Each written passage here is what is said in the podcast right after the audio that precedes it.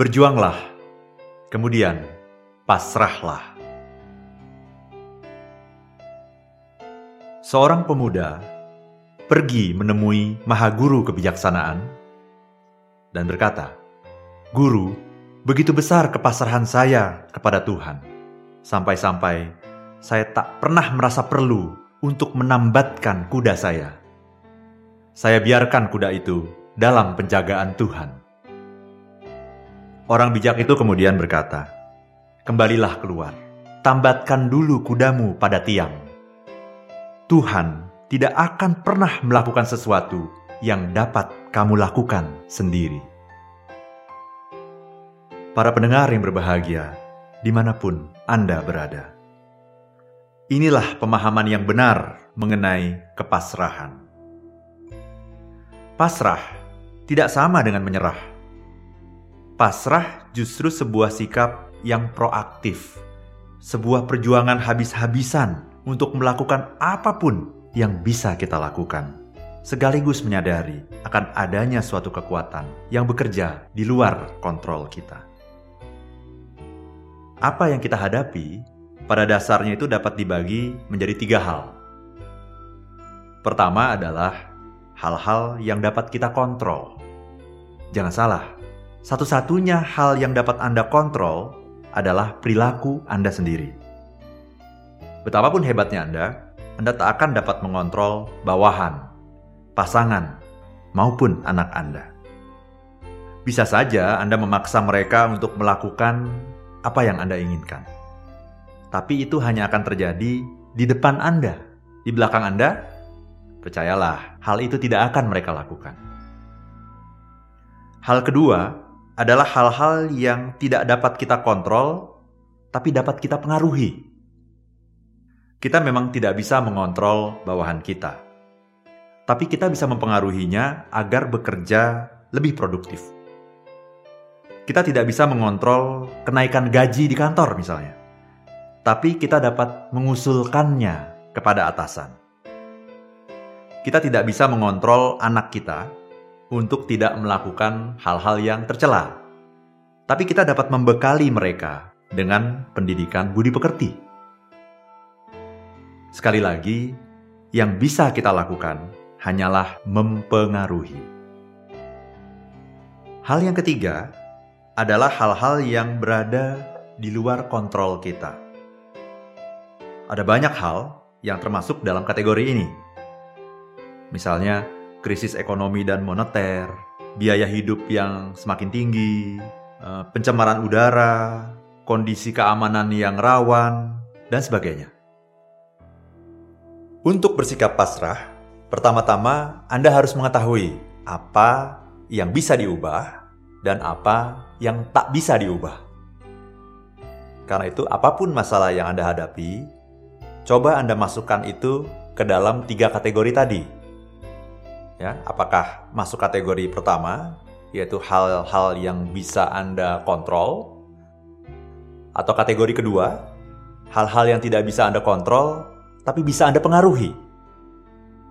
Atau kategori ketiga hal-hal yang tidak bisa Anda kontrol dan tidak bisa Anda pengaruhi?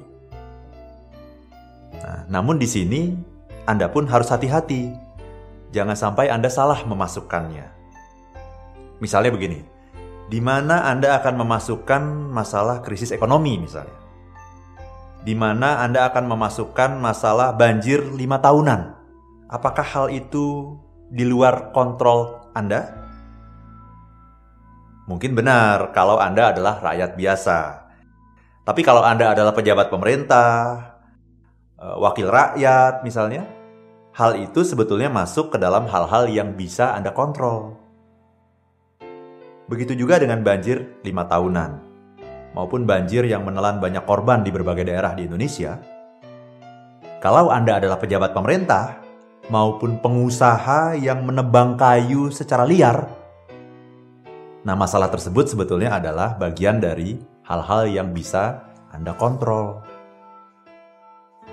Pendengar yang berbahagia, inti kedua dari kepasrahan adalah selalu dapat melakukan sesuatu dalam situasi apa pun. Kepasrahan itu bukanlah duduk termenung dan berdiam diri, tetapi konsep yang sangat dinamis dan sangat proaktif. Anda memang tidak bisa mengontrol harga-harga, tapi kan Anda bisa mengontrol gaya hidup Anda. Anda mungkin tidak bisa mengontrol keamanan, tapi kan Anda bisa menghindari keluar malam seorang diri. Anda tidak bisa mengontrol jalanan yang macet, tapi kan Anda bisa berangkat ke kantor lebih pagi. Anda tidak dapat melakukan apa pun agar penerbangan Anda selamat. Tapi Anda masih bisa menyerahkan segala sesuatunya kepada Tuhan. Jangan salah, menyerahkan pada Tuhan itu bukanlah suatu tindakan yang pasif, tapi ini adalah suatu pilihan yang Anda ambil secara sadar. Kepasrahan akan memberi Anda ketentraman yang sejati.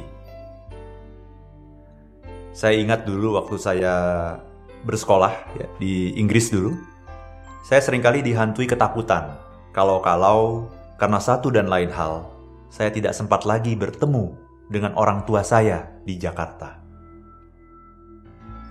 Perasaan tersebut begitu mengganggu, sampai saya sadar bahwa ini sebetulnya adalah situasi kategori tiga tadi, yaitu situasi tanpa kontrol. Saya baru memperoleh kedamaian dan ketenangan setelah saya memilih menyerahkan hal ini pada penjagaan Tuhan. Pendengar yang berbahagia, ada cerita menarik nih mengenai seorang rekan saya yang difonis menderita kanker rahim yang sangat ganas. Ia adalah pasien di rumah sakit yang sama dan dengan stadium yang sama dengan penyanyi Nita Tilana. Mungkin Anda masih ingat, ya, Nita Tilana. Bahkan ia adalah pasien yang sedianya akan dioperasi persis sebelum Nita Tilana. Bedanya, kawan saya ini minta operasinya ditangguhkan selama sebulan. Dan selama sebulan itu, dia betul-betul berpuasa dan menyerahkan dirinya pada Tuhan. Ia pun tidak menceritakan hal itu pada keluarganya. Yang menarik, kemudian terjadilah sebuah keajaiban. Kanker yang sebelumnya menyebar itu, sekonyong-konyong menyatu di satu tempat. Dan dokter mengatakan kalau seperti ini akan mudah untuk dikeluarkan. Nah sampai hari ini, rekan saya itu masih hidup dan bahkan pernah bekerja bersama-sama dengan saya. Pendengar yang berbahagia, kepasrahan dengan demikian berarti melakukan usaha yang semaksimal mungkin, tetapi menyerahkan hasilnya pada kehendak Tuhan. Dalam situasi tanpa kontrol, kepasrahan berarti memilih untuk menerima apa adanya, serta menghilangkan keinginan, ambisi, dan cita-cita apa pun. Kepasrahan yang total sebetulnya lebih dari sekedar meminta sesuatu kepada Tuhan. Kepasrahan yang total sesungguhnya adalah menyerahkan segala sesuatunya kepada Tuhan. Coba Anda perhatikan doa yang sering kali Anda bacakan. Masih seringkah Anda meminta sesuatu kepada Tuhan? Atau Anda bisa mengatakan hal seperti ini, Ya Tuhan, berikanlah kepadaku apa yang terbaik menurut kehendakmu. Nah itulah yang disebut sebagai kepasrahan yang total ketika kita mempercayakan kepada Tuhan untuk memilihkan yang terbaik menurut kehendaknya. If you want to be happy, be happy now. Saya, Arvan Pradiansyah.